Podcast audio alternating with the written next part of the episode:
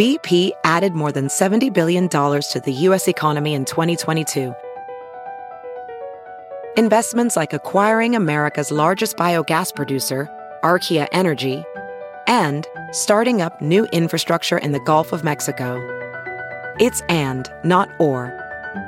See what doing both means for energy nationwide at bp.com slash investing in America.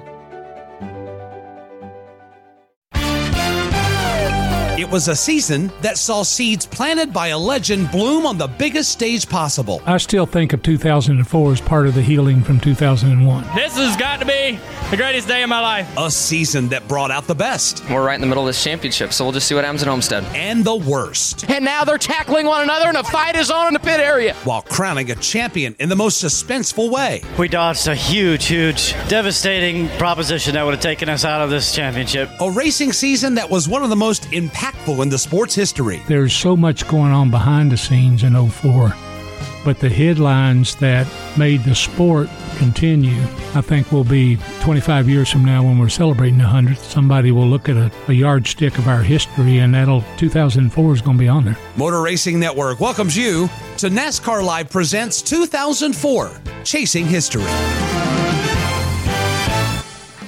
It, it had a pretty good runway on it. I know Matt feels like, and we laugh about it, or I do. He, he made me not yet. Uh, that it was a reaction to him locking up before we got the last race. But we'd had a lot of races or seasons locked up before the last race. It was more about a long conversation, four or five years worth of conversation about the strategy of winning a championship as opposed to the strategy of winning a race. And so, as the pendulum started going in favor of the year round championship, what we were wanting to do is figure out how to get the pendulum back every weekend. You need to win today. And if your goal is a championship, that's fine. We want you to we want you to be that have have that as your goal. But you you need to do it every weekend, a step at a time. I think it all depends how you look at it, right? It's all a matter of perspective. I mean, in, in a way, I guess I would take it as a compliment because the the point system was the same basically for since the beginning of NASCAR. Pretty close to it. Maybe there's been a few changes, but for a long, long time, it was the same. And um, and if they want to give me credit for getting it changed or, or however you want to look at it, um, it was it was really fine with me. It really didn't uh, it really didn't bother me. Everybody on their feet in Daytona. Dale Earnhardt Jr. now with a three-car length advantage over Tony Stewart. Dale Earnhardt Jr. looking for the checkers. Coming off turn four to the line to settle the Daytona 500. Dale Earnhardt Jr. pulls down to the start finish line. He will win the 46th running of the Great American Race. He had a great car, and we worked great together all day long to try to stay toward the front and try to help each other when we could. And uh, I, I'm, I'm glad. I'm happy as hell to win the Daytona 500, and I'm glad I got to race my buddy Tony Stewart for the win. I'm glad Michael's okay. That was a scary looking accident, and uh, this has got to be the greatest day of my life. And the crew chief Tommy Baldwin Jr. for Kasey Kahne has made his way down and is on the war wagon in the face of Tony Stewart's crew chief Greg Zipadelli. Crew members pushing and shoving. His NASCAR officials get between one another, and now they're tackling one another, and a fight is on in the garage area, in the pit area. The crew members from both sides getting involved. Bobby Labonte's crew coming over. They were pitted near by teammate Tony Stewart pushing and shoving in the pit area here at Chicagoland Speedway. You know, Tony Stewart and I still laugh about that uh, today, but you know they were on a restart there, and you know there, there's a little bit more to the story. Tony and, and Kasey had some uh, had some off-track stuff going on that may or may not involve the young lady. I don't know. Three, looking for the checker flag. Last victory back in June of 2000 at Pocono, Pennsylvania. Tonight in Richmond, Virginia.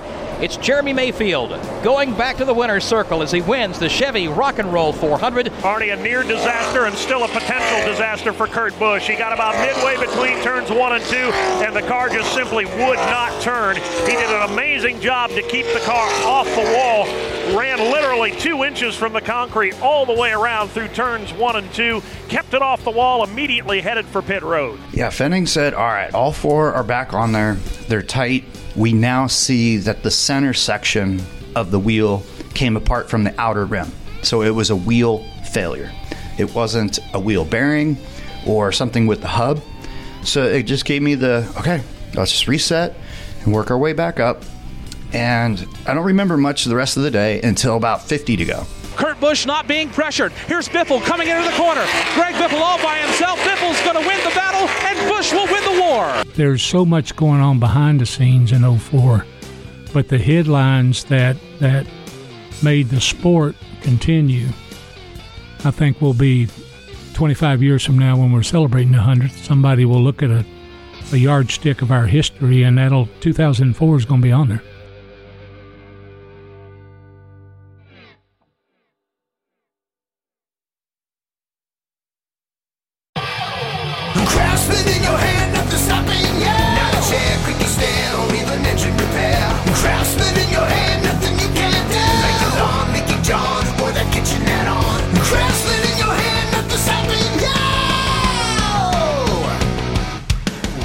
Outdoor care to home and auto repair, do it with Craftsman. Find the tools, equipment, and storage you need at your local Lowe's, Ace Hardware, or Craftsman.com.